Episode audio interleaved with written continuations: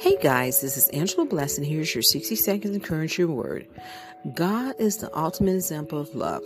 Through the Word of God, we are shown through the life and death of Jesus Christ what it means to love others first. Because of the love that God has shown us, we are called to show one another love. In fact, God tells us this is the greatest command of them all. I'm going to read um, a verse that we're um, familiar with. I'm going to read John chapter 3, verse 16, and I'm going to read from the NIV version. For God so loved the world that he gave his only one and only Son, that whoever believes in him shall not perish but have eternal life.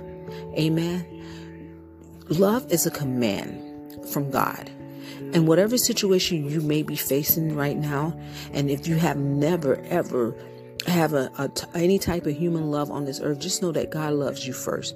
He loved you. He loved you so much that He died on the cross for not just me, but for you too. Go out and show love today, and make sure you be nice. Amen.